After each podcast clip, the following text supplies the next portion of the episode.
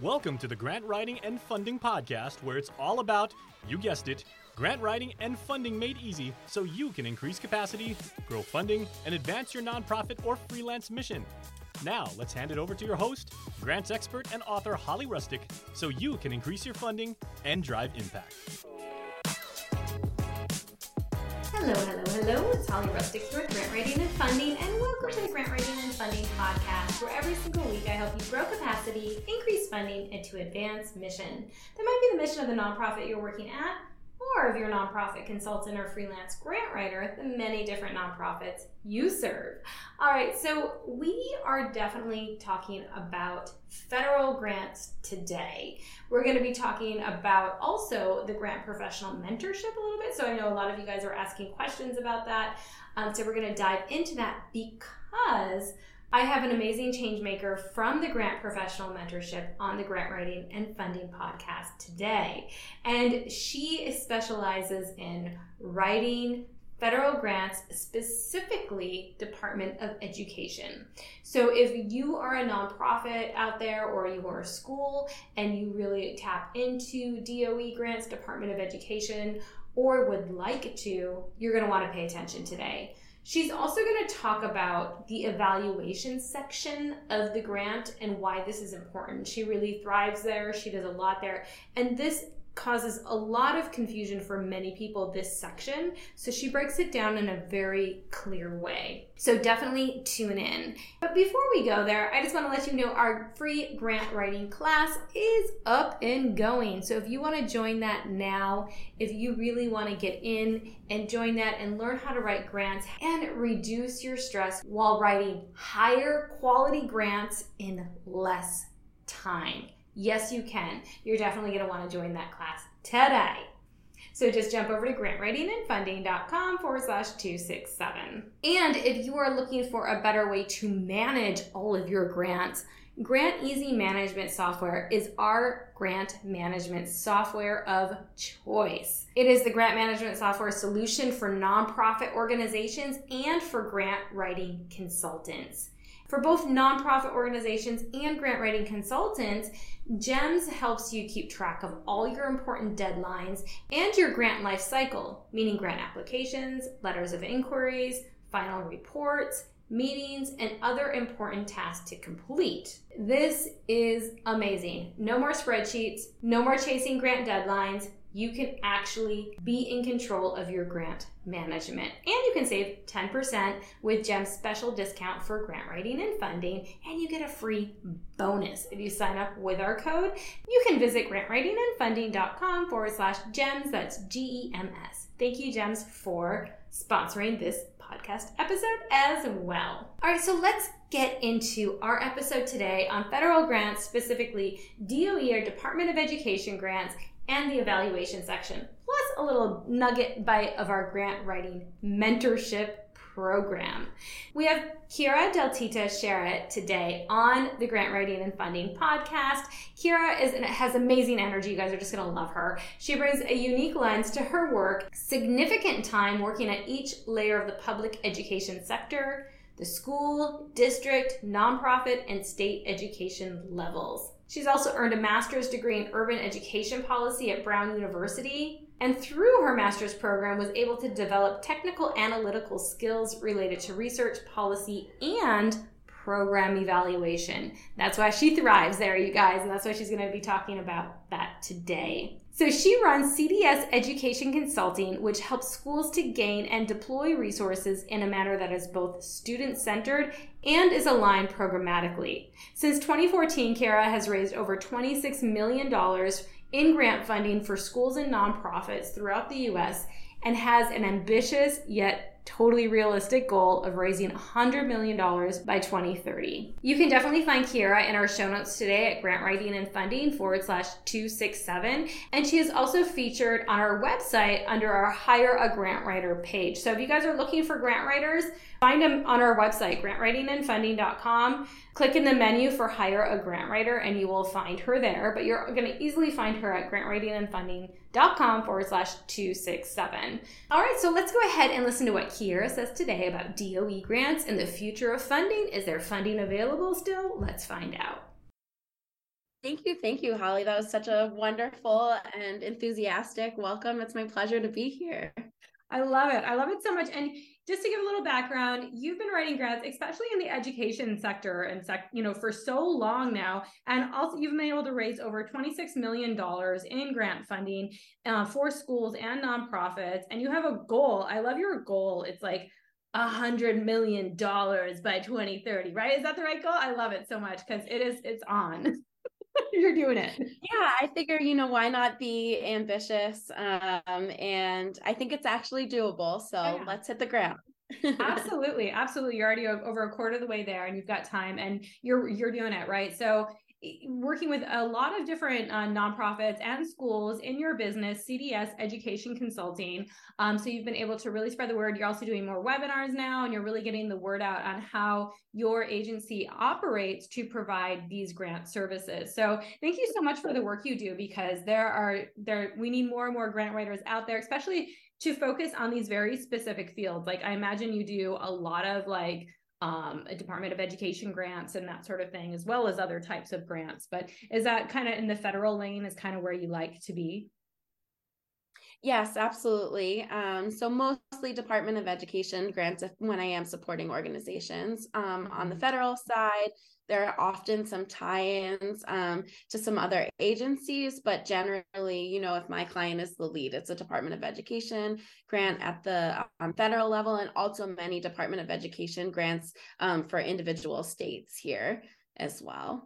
I love that so much. Yeah, because there's really a need, you know, and I've worked with a lot of universities as well on grants and with D O E grants and that sort of thing. And there's there's so much grant funding out there um, that is available, right, for not just Uh, school, public schools, but also charter schools, also nonprofits that have schools or do education programs.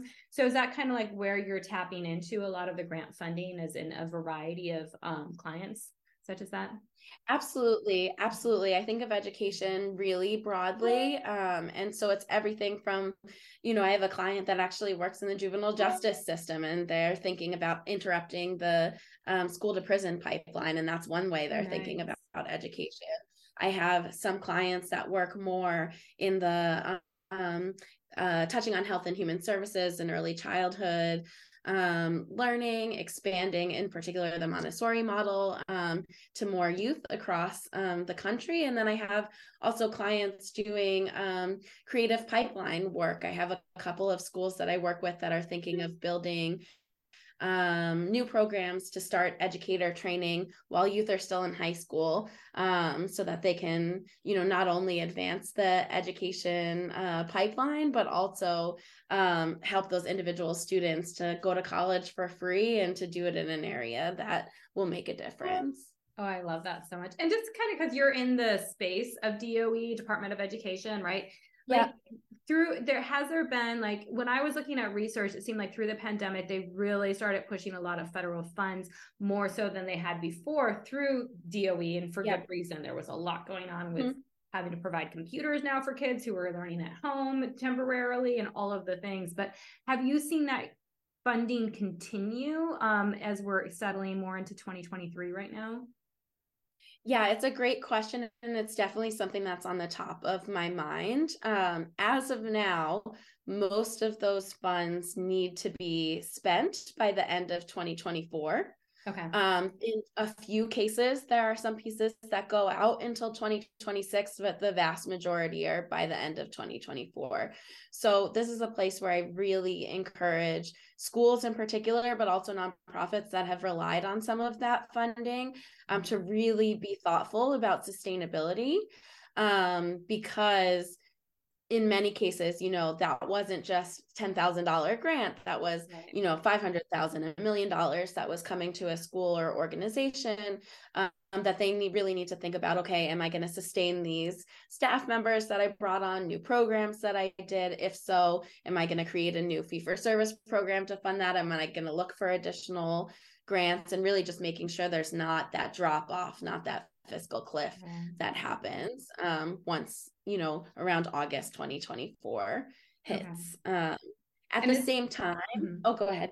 But are, are there still funds, though, that are allocated that have not been funded yet? So can they still get in and tap in some of those? Gotcha. Mm-hmm. Yes. Um, so largely a lot of those funds are at the state level now. So the federal government gave funding um, to the states, and the states are allocating them according to their plans. Mm-hmm. Um, and that's really widespread. So many or many schools got um, an initial uh, amount by formula based on the number of students they have and their student need and those things. And now a lot of states are working through a reserve of competitive funding for different projects that they're interested in. A lot of them still around learning acceleration coming out of the pandemic, but mm-hmm. also, um, you know, thinking about spaces creatively, outdoor learning, um, uh, partnering with um, peer schools around professional development and other pieces. So kind of rethinking education to not just, um, you know, meet the need that exists now, but really go beyond that and accelerate learning. Mm-hmm. And is that kind of prioritized, that out of the box thinking right now with some of these grants? I think so, definitely. Um, you know, most states made a bet uh, about a year ago on the ways that they were going to spend mm-hmm. those funds, and their offices are now kind of putting them out there. Here in Rhode Island, it's been really interesting because some of those pockets of money are just truly enormous.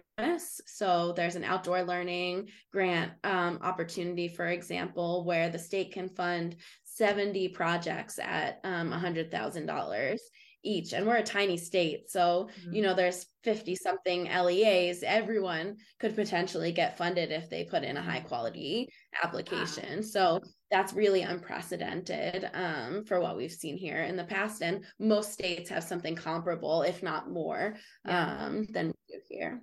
Even here in Guam, we have um, a lot of funding going through the Economic Development Authority for after-school programs. So they're really getting funding here as well, and it's up to one hundred thousand dollars per organization. And we're just a small island, right? So there's a lot of amazing programs that are being developed because of this funding. So yeah, definitely, I like that out of the box thinking. I know even here, they're really like thinking more about like technology as well. They're prioritizing some um programs that deal with technology, or just island wisdom, or like connecting to roots and sustainability and that sort of thing as well. Nice. So yeah, I think that people are rethinking like what the, what it looked like pre-COVID, and mm-hmm. now like we're in this after space where yes, people are going back to in-person and all of that, but I think there's still an element of creativity that it Absolutely. Maybe grants, grant funders are looking at and saying, hey, try that out. Let's see what that looks like. You know what I mean? They're, they're, they're having a little more leeway maybe with clients to try some new things. Yeah. I think so, definitely. Um, and you make a really, really great point that, yes, it could be through a state Department of Education, but it also can be through a municipality or yeah. state government separately. Um, and that's the place where I often see um, right now a lot of funding for our collaborating nonprofit organizations. So maybe it's not the school that's going for that funding because they have the Department of Ed funding, yeah. but, you know, your higher ed um, institution or your yeah. local nonprofit that does after school support or career counseling or whatever it may be. Um, and, you know, the municipalities here also have that kind of influx of cash in a way that they haven't in the I past. Love that. So for you guys listening or watching, like there, there's definitely still money out there for these types of education programs, whether you're a nonprofit, or school, whatnot, but tapping into those and knowing where to find them, right, as well. Like that's the thing. It's like here on Guam, like if you didn't know that it's happening through the right GEDA, the Economic Development Authority, then you might not be aware of those fundings available, et cetera. So like having you then be able to work with you so you can identify where those fundings are and or the funding is, and then also to know how to realize what is that priority for that funding source? How do we shape that project? So I kind of want to talk about that now. You talked about evaluations, right? And kind of tying into like, why is it important to have an evaluation section in a grant, especially when we're looking at these types of grants? Um, so you can score higher, like, so your project is more successful. Like, what are some of the reasons why we want to focus on that section of a grant? You know, is it where you find people are kind of lacking maybe? So can you kind of talk to that as well? Absolutely. I think it's all. all of the above in terms of the things that you just mentioned. Um, so more and more in the education space, we're seeing that grant funders want to know two things. One, upfront, who's done this work that you're doing um, now before? And, um, you know, what is, what does research tell us about whether or not it's proposed to be successful. And then if you're going to pilot something or continue a program, what measures will you use to know whether you're successful or not? Um, over the last, you know, five or six years, um, the requirements in particular from the federal government um, and trickled down to states through other public funding have really made um, instead of having a high quality education evaluation plan being like an added bonus that gives you those extra points at the end, it now is something really foundational that in many cases becomes like a gatekeep. Um, so they're mm-hmm. checking that those things are clear first before they're going into, um, you know, the depths of your program specifically. Wow. Um, so I think, you know, really knowing that Um, you have an understanding of what a funder is looking for, both in terms of prior evidence of mm-hmm. success or a theory that your project will work. And then also um, they want to know that the investments that they're making um, are yielding change. And so they really want to see, okay, what are you actually looking at as a measure of that change? Um, and how formally or informally are you looking at those pieces? Mm-hmm. And I love that because, you know, a lot of what we talked about here before is like, oh, we're trying out new things too. Like, and I like how you said, it doesn't necessarily have to be like case studies, but as long as you can have like, like theories as well, right? That you can prove and you can point to, and that can be really good. So if you are starting something new, absolutely. And then also knowing like, well, what are we going to evaluate? It's not like, oh, we'll just start it and see. It's like, you still have to understand what your measurements will be, right? Um, and, and understanding that is where I see it get, a lot of people get hung up in a grant. Like they're like, I don't know. I just said I was going to do this stuff, and how do I evaluate it? It gets done. So can you kind of talk to that? Like, of what does that even mean? Absolutely. Right? Mm-hmm. Yeah. So I think every organization that I've worked with handles this a little bit differently, mm-hmm. Um, mm-hmm. because I have a background in education policy and that's my niche. Um, you know, I do a lot of work thinking through a theory of action and linking evaluation metrics back to that with clients. In some cases, or other grant writers, whether it be the business or the grant writer themselves, might decide, you know, we have someone on staff that does our evaluation plan. Here mm-hmm. is, you know, the packaged evaluation plan we're going to give you. That's what we're going to do. Or um, there might be something, most organizations have at least a broad understanding of, you know, these are my outcomes and these are the tools and measures that we already have in yeah. place. Mm-hmm. Um, I work really hard with my clients to make sure that whenever possible, they're not creating a new um, evaluation tool just for the sake of a grant, because that yeah. adds, um, you know, a tremendous amount of burden in terms of the work that they have to do. Um, but it might be implementing or applying a tool that they're already using or data that they're already collecting in a different um, way, um, or for, you know, a specific subset of the people that they serve, because that's who the grant is going towards um, supporting. Right. Yeah, absolutely. So whenever they can, it's like, yeah, you got to show like what this grant's going to do. But if you already have a tool of how to evaluate something, even if you have to tweak it a little bit or come up with, a, pull out a certain amount of data, then you can utilize that. And I love that. Yeah. Use what you already have. So you're not recreating. And, and sometimes it can be simple, right? Like evaluation, it can be simple. It can be looking at surveys and, um, you know, or, or lists, like sign up lists. If you have an after school program, how many people attended? There's a roster, right? It's like sometimes we think evaluation and we go academic instead of like mm-hmm. uh, tangible, right? So can you kind of talk to that? Yeah, as well? No, th- Yeah, I think that's a great point. So I think that's, it's this difference between um, outputs and outcomes, right? So mm-hmm. sometimes funders are interested um, with your outputs, the tangible things that happen as a result of um, implementing your grant. So like you said, how many people signed up for the session that you offered? Um, you know, how many lectures did you create, or how many, um, you know, meals did you provide? These really kind of clear metrics that we can look at that have to do with what you did. Yeah. Um, and then yeah. some funders are more interested in the outcomes, which are as a result of providing those meals or giving those lectures or having those sign up. What change did you see um, for the constituents that you serve or for the broader community? Um, largely, you know, we see that the um, smaller private grants, uh, smaller corporate grants tend to um, skew more on the side of that anecdotal outputs, just want to know that you're committing and following through with the right. funding um, mm-hmm. that they gave you. And as you get towards the um, state and federal side of things, we see this escalating scale of really needing to provide um, an evaluation plan that is that kind of academic research that yep. you're talking about. Um, because for Department of Education, I would say that all of their grants, um, to a certain extent, do want to create some kind of proof point as a result.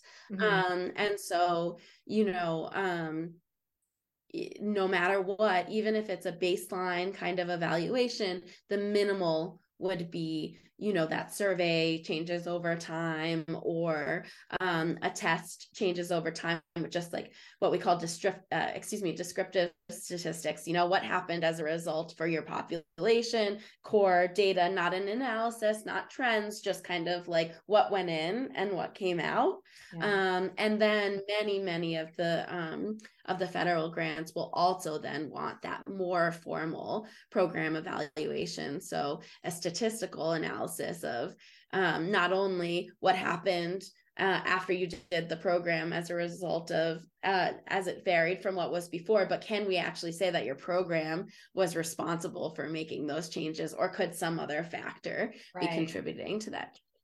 Yeah. And, and I love that, because it shows then too, there's so much more impact and involvement from that grant, right? When we look at outcomes, and you put it so eloquently, so many people get hung up, outputs, outcomes, like the difference. So you did such a good way of explaining, like, outputs, measurements, tangible, right? Data, and outcomes that change, right? So it's like, and, and, you know, getting kind of like, okay, how do I, how do I really show that? And, and a lot of times it, it's, it's a little bit difficult. And that's why you need to have that kind of evaluation tool in place, so you understand even how you're going to track, what does change look like? What does impact look like, right? Those things are a little bit harder in a way. Well, it depends on your tool, right? You have to have the tool in place so you can really show it, but it takes a little more thinking, I think, and a little more organizing and planning to be able to say, what is the true impact? What is the behavior, educational, or learning changes, um, and measuring those things. So I love that you're really touching on that, and that's where your expertise lies, because it's really hard for so many grant writers to really wrap their heads around that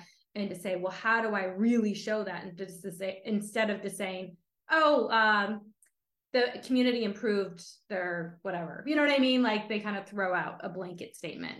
So how can you get away from blanket statement, right? How can you do that? Yeah, mm-hmm. absolutely. Um, so there's a tool that many grant writers are probably familiar um, with, but it's called a logic model. Mm-hmm. And it's essentially um, a graphic representation of your theory of action. So because you do one thing, you expect something else to happen. And it really walks you through, what are the inputs? What are the things that you're coming into a process with?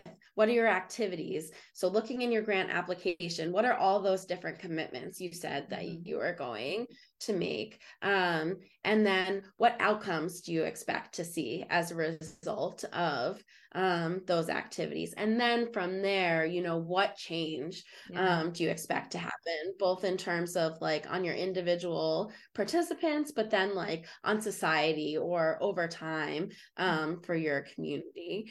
Um, not all grants require that a logic model is something that is um, submitted with them. Many of the federal um, grants and state grants will, but not many of the um, smaller uh, private grants will.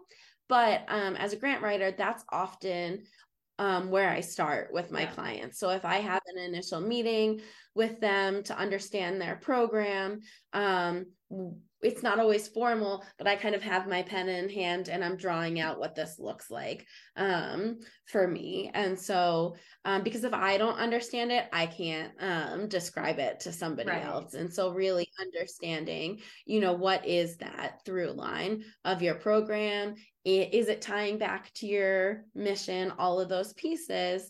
And then I looked, I used that logic model too, to look at my outcomes and make sure that the things that I'm saying I'm going to measure in my evaluation plan are directly linked to the outcomes that I'm looking for. How will I know if I met that outcome mm-hmm. or not? And I also use the logic model um, for my objectives and my activities so that, you know, I can go through and make sure that all of those things are referenced clearly in the grant application, because when you have a big, big project, sometimes it's easy um, to forget, you know, a substep here or there, especially if you're really deep and embedded in the work. You might think it's implied, whereas, um, you know, sometimes people need a little bit more information and yeah. need you to walk through um, things a little bit more clearly. I love that. And I love, like, a lot of people I, that I know as grant writers, they'll work, like you work on the logic model first, right? Because especially if you're working with a team, you need like everybody to be on the same, right. And same page. And then they'll put the logic model like next to their computer while they're working on the grant, just to stay connected and on track. Right. And I was like, I love that so much, because it is, it's this one page. And like you said, um, even when you submit it in the grant, it's nice because it gives grant reviewers the ability to kind of have, because it's a one page kind of diagram mm-hmm. table, right? It's a picture, it's a visual representation. So it also breaks up dense text of you trying to explain yes. all this stuff, like, which you're going to do anyways in the grant application. Let's be real, right? You're going to reset, say a lot of those things, but to have a one page image, it reinforces that. And it's easier than for the grant reviewer to score you well. Yeah. They'll understand, right? So absolutely. Mm-hmm. Absolutely. Mm-hmm. And I know it's something you've talked about before in the podcast and in the mentorship, but like keeping that lens of a human being is going to be reviewing this yeah. application. What makes it easy for them with their rubric in hand to be able to see whether you're checking off those individual pieces? And I do think that diagrams and charts, whether they be the logic model or just organiz- organizing data into a table or whatever it may be, if it's allowable, can really communicate a lot in a yeah. little bit of space, and do so in a really kind of clear and straightforward way. I love this. Thank you so much for sharing your expertise on specifically even D O E and federal grants and how to kind of frame this, because a lot of people, it might feel like, oh my gosh, that is just another level, or it can't wrap my brain around. So thank you for breaking it down so like step by step. And, you know, people out there, if you guys are really looking for someone to help you out with those types of grants, here's Kira. you definitely want to, you definitely want to um, connect with her at C B S Education Consulting, because that's what you guys specialize in. That's what you're doing. You've already brought in over twenty-six million. You're on your way to one hundred million. So if you guys want to be a part of that, then definitely contact you. So, but before we give people where to contact you, I just want to talk about the mentorship program too, because you're also in the Grant Professional Mentorship. Um, and you just started a couple months ago. So this is awesome that you are a part of that too, and, and building your business and building your agency so you can really scale and take on so many clients out there that need your services. Um, so I just wanted to kind of ask you, like, what's been your experience with the mentorship so far? Um, the mentorship's been really wonderful for a number of reasons. Um, in particular, it's been a great space to um, ask questions, uh, kind of without judgment, talk with peers um, that are doing this work. Um, and to, it's a really respectful community where everyone's kind of at a different stage of implementing their um, grants business. Um, but we, it doesn't mean that we don't um, grapple with common challenges. And so thinking through everything from, you know, what's a digital tool that you use that, you know, helps to make your time um, more optimized, to, you know, here's this R F P that came out, you know, does anyone have experience with this particular funder or this particular agency? So um, that's been really helpful. I think also um, one exercise that was really meaningful for me was one that we worked on early um, in the program together, thinking through packaging mm-hmm. um, and our goals for Um, the year, and really thinking about that in terms of who we are as individuals and our lifestyle that we're aiming to have. And, you know, what does it mean in terms of the ways that we want to work and how much funding we want to take in? Because I think oftentimes um, those pieces are thought about separately and not um, not t- in tandem with each other. And so that was a really meaningful um a really meaningful activity that actually did make me go back and think through, you know, what did my packages look like? How do I streamline some of this um, and really make it so that, you know, I can continue to um, be really happy with the amount of time that I'm spending in my work and the flexibilities that I have while still feeling like I'm making an impact.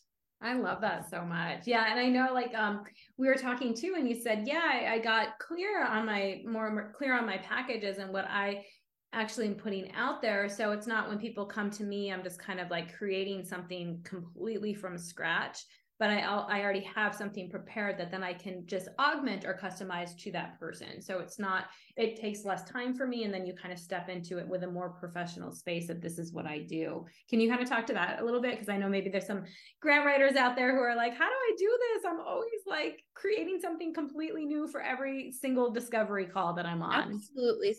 So when I first started, um, every time I priced out, um, a piece of work for a client, I was doing it on an hourly basis. And I was thinking through, you know, with the client, if they had, um, if they were new and we were thinking about ways that we could work together, I would say, well, I could do prospect research for you. I can do, um, writing grants. I can charge you this per this individual grant, et cetera.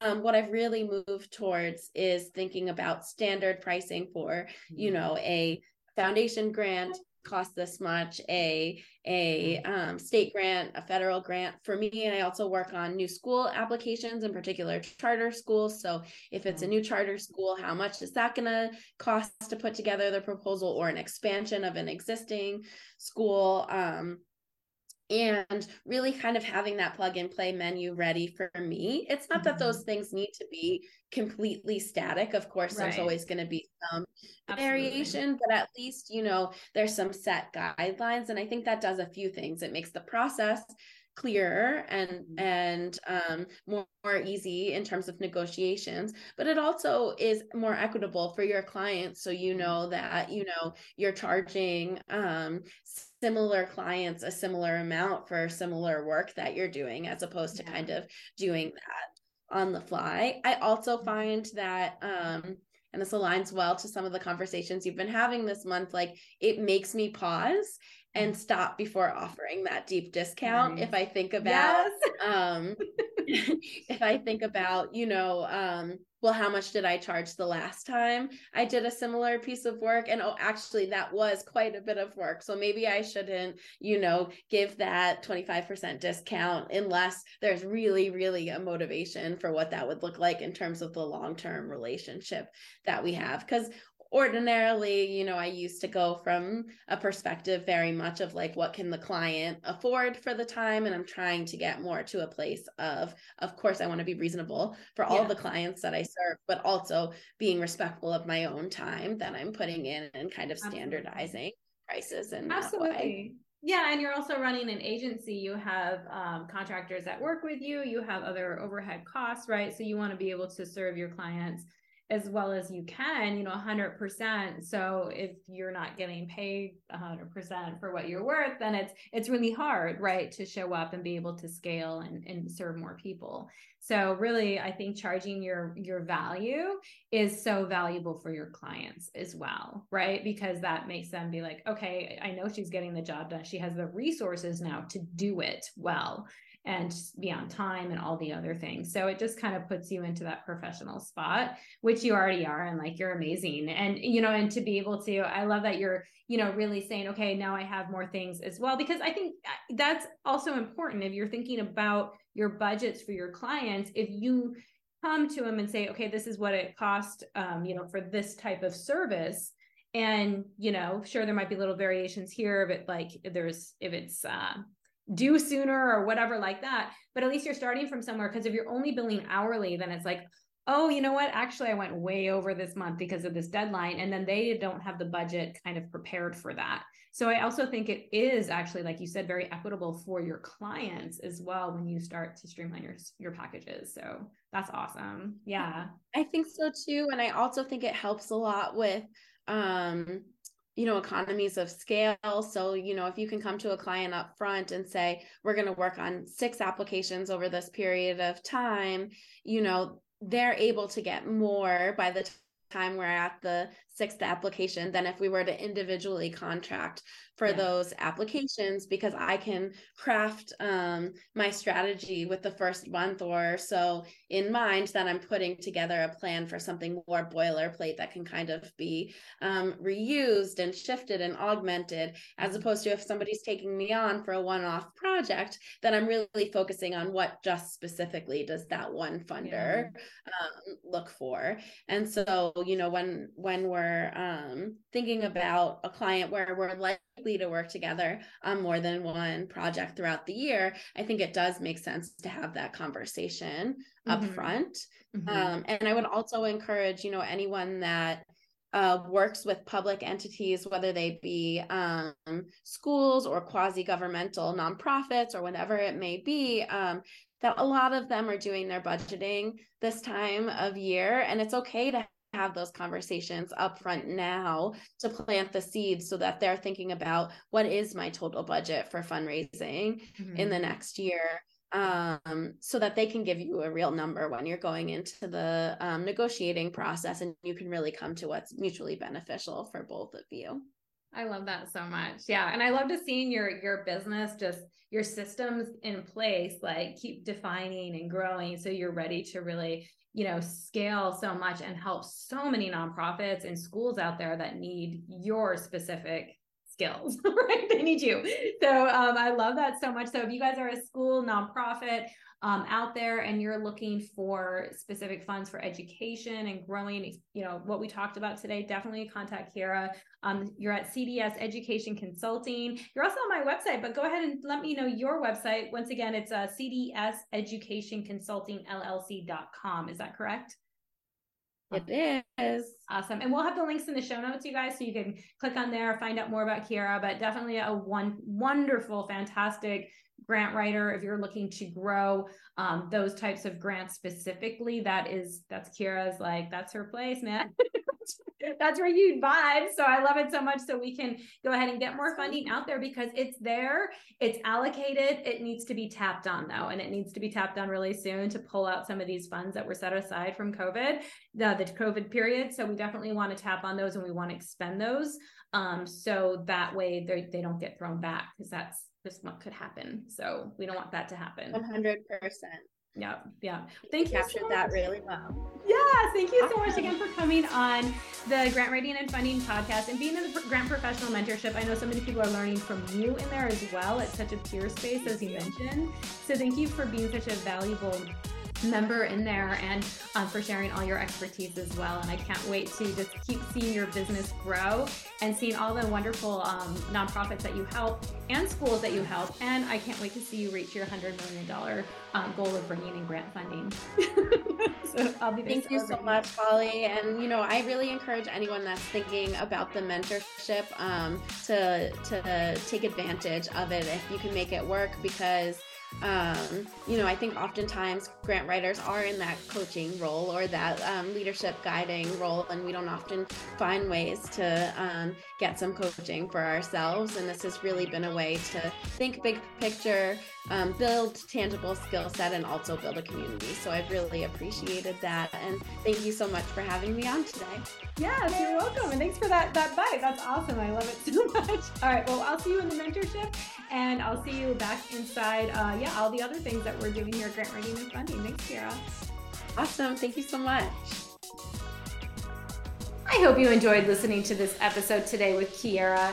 She is amazing. I absolutely love having her in the mentorship program and seeing her business grow, and just how she really brings her specific skills and research policy and program evaluation, and in the school and nonprofit education sector, she really brings these to the forefront. And I absolutely love that about her. I love her goal of getting to one hundred million dollars by twenty thirty in grant funding for nonprofits and schools out there.